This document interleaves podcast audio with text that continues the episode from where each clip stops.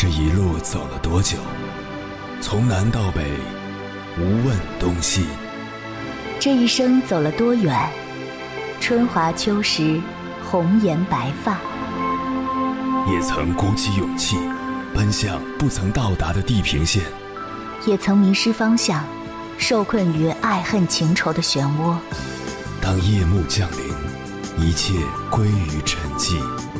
有人正迎着月光，踏遍千山万水，为你而来。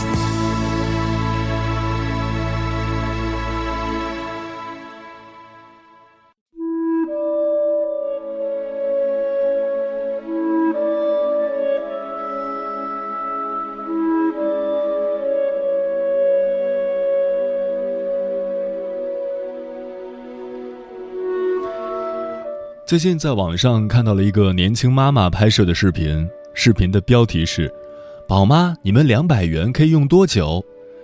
这位妈妈表示，两百元她用了十二天，每天给孩子买鸡蛋、青菜、碎肉末，自己却吃咸菜干饭，不知道这样的日子还要持续多久。更让人震惊的是，点开评论你会发现，过着如此心酸日子的妈妈并不只有她一个。他们都有一个共同的称呼，叫全职妈妈。妈妈们的回复里，虽然花销从两百元一周到两百元三四天，两百元去一次超市就没有了，情况不一，但相同的是，肉主要是买给孩子吃，自己基本只吃菜。孩子吃的水果、零食、喝的牛奶不能少，自己吃的话，有时候就下面条，方便还省钱。为了孩子，他们自己吃的如此节省，其他方面更是如此。衣服很久没有买新的，化妆品用到一点底子都抠不出来才舍得扔掉，包包背来背去还是那几个，仔细看的话边边都磨破了。没生孩子前，哪个妈妈不是小仙女？最新款的衣服、鞋子、包包，每隔一段时间做一次美甲。两百元的费用，一顿大餐也就吃完了，还要打卡网红店。生了孩子后，消费直线降级，生活只剩下眼前的苟且，多近都是去不了的远方。你能想象得到吗？有位全职妈妈生完孩子后的第一次旅行，竟是因长期操劳带娃做家务得了抑郁症，娘家人心疼她才换来的。而对自己节省到极致、消费降级，对全职妈妈们来说还不是最惨的事。让他们万箭穿心的是，没有经济来源后，每次向老公讨要生活费时，自尊被踩在脚下，任意践踏的卑微。女演员刘敏涛在中年叛逆演讲里讲过这样一件小事：在当全职妈妈的七年里，有一次和前夫去日本旅游。在清水寺前看到一家冰淇淋店，当时她特别想吃一个抹茶冰淇淋，自己身无分文，却始终没开口和丈夫要。抹茶冰淇淋一个小小的甜品，在丈夫眼里唾手可得，在她眼里却要看人脸色、仰人鼻息，连说出口都难。明星尚且如此，身为普通人的全职妈妈，活得更是窒息般的难。每次向老公要生活费，一边不停地做心理建设，一边上网求助，看有没有所谓高情商、幽默的方法，既能要到生活费，又不让自己难堪和尴尬。明明是获得正常的家庭花销预支，却仿佛是伸手讨老公的施舍，姿态比讨薪的工人还卑微。这种卑微更加助长了某些老公嚣张的气焰。有位妻子在网上发帖说，老公怒斥她擦嘴用纸巾擦，从来不用抹布，是铺张浪费。一张纸巾算下来几分钱不到，而夫妻情分、孩子妈的辛劳，在丈夫眼里竟然连几分钱都不值。还有位男性，生活费是一顿一顿的给，不够的钱甚至让妻子自己贴。这些男人婚前都信誓旦旦地说：“我养你啊”，结果婚后却怒目而视：“是我在花钱养着你。”你把他当孩子爸，并肩携手的战友，他却把你当扶贫对象。更心寒的是，当你忙了一天，他回来还各种埋怨：饭怎么还没做好？家里怎么这么乱？一天待在家，你都干了啥？你没忍住反驳道：“你呢？每天回来就是吃饭、玩手机、睡觉，把家当酒店吗？”人家却理直气壮地说：“钱是我在挣，房产证上写的是我的名，谁住店？你心里没数吗？”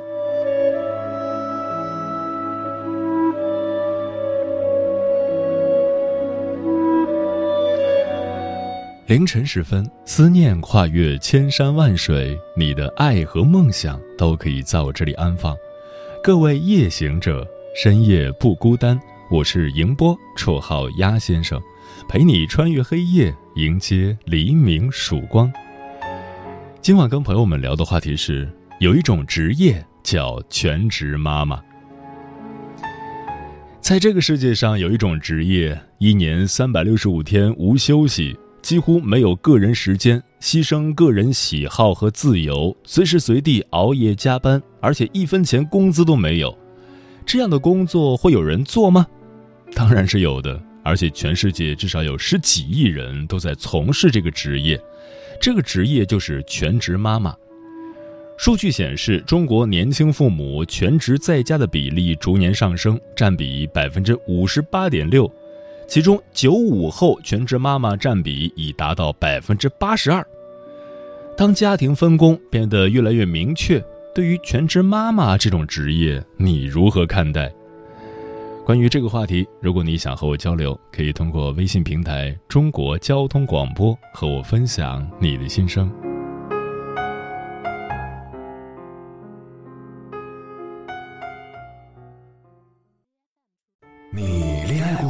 结婚算俺都有孙子了。呃，一直都单身啊。爱过。你有梦想吗？我希望多拉点生意，给孩子攒点钱。年轻的时候想当个舞蹈家。当然有啊，不过我只想给自己打工。我一直想开个花店。你走过千山万水吗？跑了二十多年车，哪儿没去过呀？我也是个旅游达人，山山水水都看过。还没走过，不过呢，我想以后是不是能够环游世界？追星算吗？从一个城市跑到另一个城市。那你呢？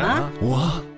爱过，有梦想，此刻依然在路上，跨越千山万水，奔赴与你在深夜的心灵之约。中央人民广播电台交通广播《心灵夜话》栏目，千山万水只为你，我是迎波，让我收藏你夜晚的思念。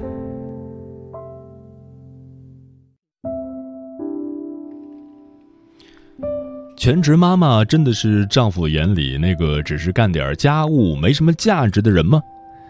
在电影《半边天》里，全职妈妈整天听到的都是“你做的又不是什么大事，我们没你也行”。一天，她终于鼓起勇气选择离家出走，结果全家人发现生活完全乱了套。没人买菜做早饭，没人陪孩子写作业，没人给公公端茶，给婆婆按脚，没人洗衣服、熨衣服。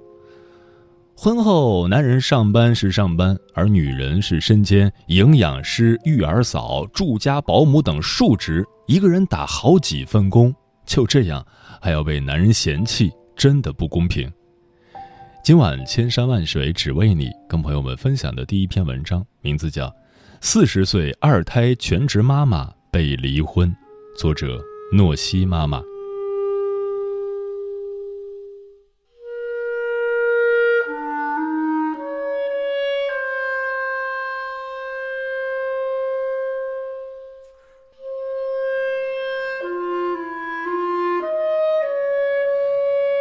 娟子满四十了，一儿一女，从大儿子出生，她就辞职在家，如今。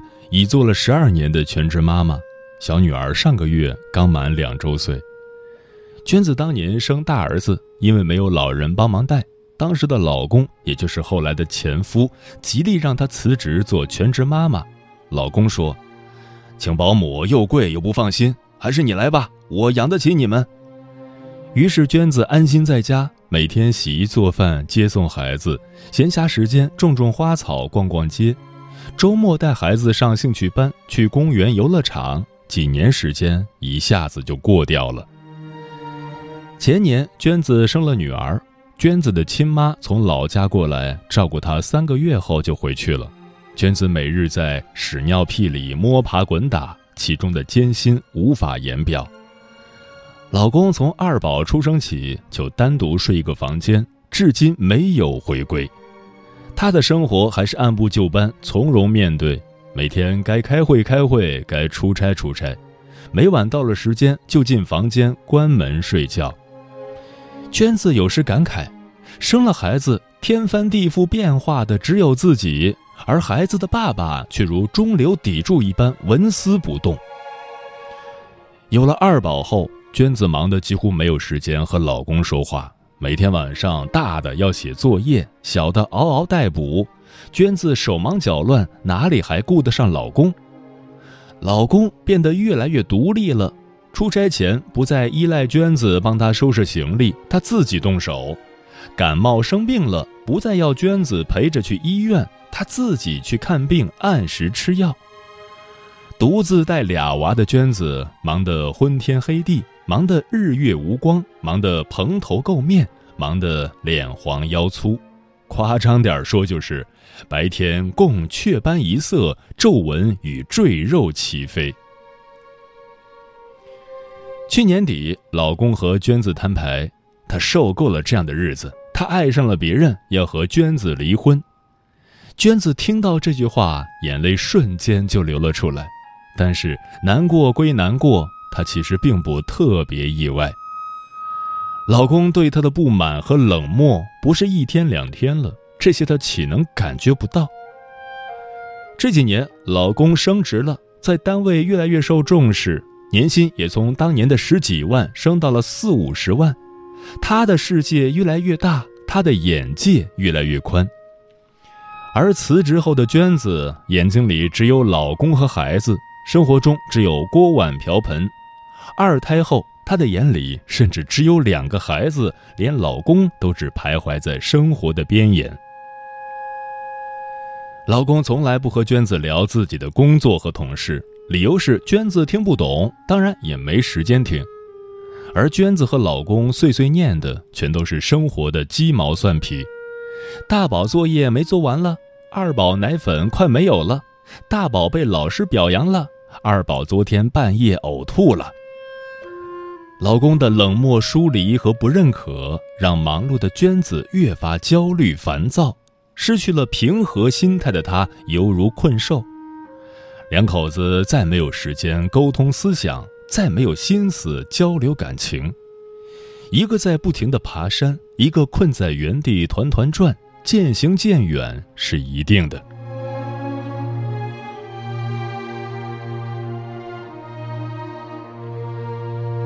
经过一段时间的痛苦与不甘、愤怒与挣扎，从伤心欲绝到逐渐麻木，娟子最终同意了离婚，因为她也不想继续过这样的日子了。男女一旦走到离婚，剩下的便只有利益分割的问题。关于孩子，娟子坚持两个都要，家里两套房子，目前住着的约一百二十平米的三室一厅归娟子。另一套约六十平的一室一厅归老公，没有房贷，汽车留给娟子接送孩子，现金存款及股票六十万左右，一人一半。另外，老公每个月要付六千块给娟子作为两个孩子的抚养费，如果孩子生病或要交高额学费则另说。离婚协议是老公草拟的，娟子没大意见，但是。娟子从考虑离婚这件事起就开始害怕，害怕的发抖，害怕的睡不着觉。她最害怕的是经济上养不起两个孩子，其次害怕自己心里的怨恨会影响孩子，无法让孩子自信乐观，心理健康。第三，害怕父母为自己担心。娟子离开职场十二年，生肖都一轮回了。他的知识体系、他的工作能力、他的人脉关系、他的精力和体力都一去不复返了。带着两个孩子，没有谋生能力，在一线城市，即便有房有车又如何？一个月六千块的抚养费能有多大用呢？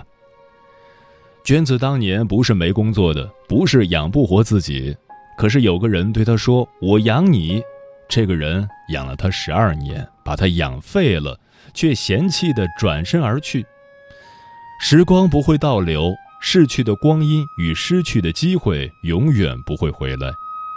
想起这些，娟子说：“自己不是毫无怨言的，被背叛、被抛弃，任谁也做不到心平气和。”娟子非常担心这种怨恨会传递给孩子，她害怕自己有一天会在一怒之下对孩子口不择言，说：“我恨你们的爸爸，或者我为你们牺牲了这么多。”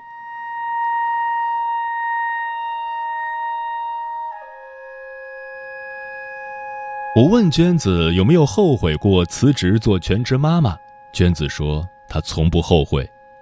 虽然这些年来就谋生能力来说，自己在持续下降，而前夫持续上涨，这么一对比好像很不公平。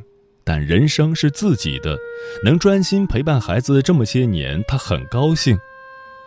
我问娟子有什么打算，她说不破不立，她一定会在九月女儿上托班后，找到一条既能养活自己和孩子，又相对自由的出路。我愿意付出比别人多的努力，也愿意从头学起。天无绝人之路，为了孩子和父母，我一定能挺过去。为母则刚，没准儿逼一逼，倒能把娟子的潜力逼出来，从此活得更精彩也说不定。真心祝福她，从此不被岁月辜负。我把娟子的故事分享给了其他几个全职妈妈。得到的反馈惊人的一致，如果我离婚了，就跟娟子一模一样。这样的反馈令我唏嘘不已。人到中年，所谓爱情或激情，早就蜕变成了亲情、友情。中年夫妻之间，更多的是对家庭的责任，对彼此忠诚的自我约束，是并肩走过岁月的友情，是携手共建家庭的恩情。如果这些对方都已不在乎，那么你与他之间就已形同陌路。当年他爱你时跟你说“我养你”，你欣然接受他的情谊，你没想到爱情会逝去，没考虑过有一天他会不再养你，这不能不说是你的失误。我以前有个同事，工作能力出众，在公司职业前景看好。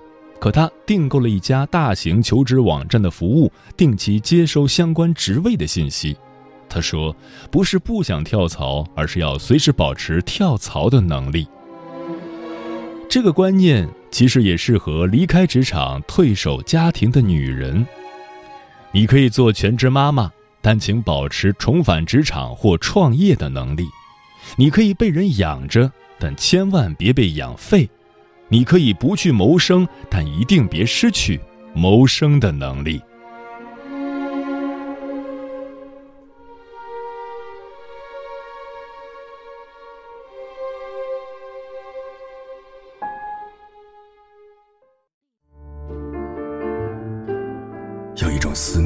叫望穿秋水，有一种记忆叫刻骨铭心，有一种遥远叫天涯海角。有一种路程叫万水千山，千山万水只为你，千山万水只为你，正在路上。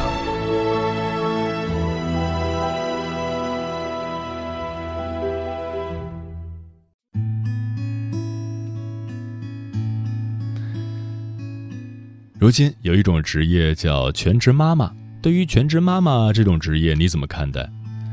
桃子说：“我有一个女性朋友辞掉工作，当起了全职妈妈，性情都变了。以前那么神采飞扬的人，现在变得郁郁寡欢。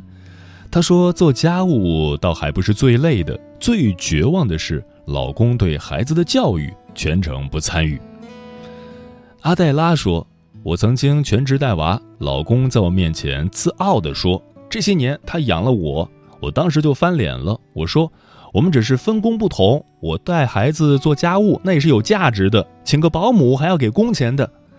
这件事对我震动很大，也警醒了我。一咬牙再次进入职场，从一个月八百块钱的库管做起，到后来靠我一个人的能力，在市中心买了新房子，还把孩子送到国外读书。现在老公还敢说他养我吗？女人在任何时候都要三立：人格独立、情感独立、经济独立。只有拥有这三个独立，才能在社会上、家庭中处于不败之地。烈日酌情说。我妈说：“如果逼不得已，你必须成为全职妈妈。你要有自己的生活圈、自己的朋友圈，还要有自己的经济来源。爱情和亲情很重要，但不是你生活的全部。你为了你的孩子而努力，我也心疼我的女儿很辛苦。”迟暮少年说：“全职妈妈是最应该被温柔以待的人。”他们要照顾全家人的饮食起居，要照顾孩子，要打理家务，要精于算计，这是最没有自我的一种职业。别忘了，她们也曾是骄傲的女孩子，眼里有光，心里有太阳。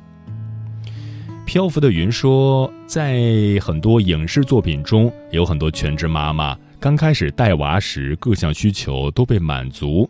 随着带娃时间的延长，有很多全职妈妈的家庭待遇会逐步下降，甚至有些妈妈会因此而遭遇第三者插足的危险。所以，全职妈妈一定要提高警惕，不要因为全职妈妈这个身份而失去在家庭里的地位。风林说：“以前我特别羡慕那些全职妈妈，认为做全职妈妈是最幸福的，也是最自由的，不用工作还有人养。直到我一个朋友生了孩子当全职妈妈后，经常打电话向我哭诉，我才知道，当全职妈妈最累的不是带娃的辛苦，而是一边付出一边被辜负。全职妈妈就如同退役的选手，做好是天经地义，做的不好就是众人所指。”全职妈妈是最辛苦的，我很佩服他们的无私奉献。如果是因为家庭原因必须要做全职妈妈，建议一边带娃一边尝试各种兼职，这样才不会被社会淘汰，不会和社会脱节。同时，也希望大家对全职妈妈少一些恶意，多一些关怀。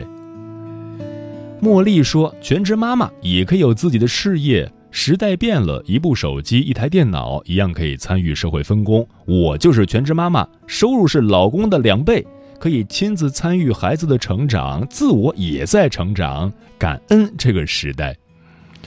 嗯，与其讨论女性该不该当全职妈妈，不如真正尊重她们自己做出的选择。不管是在职场还是在家庭，我们应该重视的是女性所创造的价值，而不是站在男性的角度给全职妈妈贴上简单粗暴的标签。因为时代变了，全职妈妈也是一种职业，推动着一个社会文明程度的发展。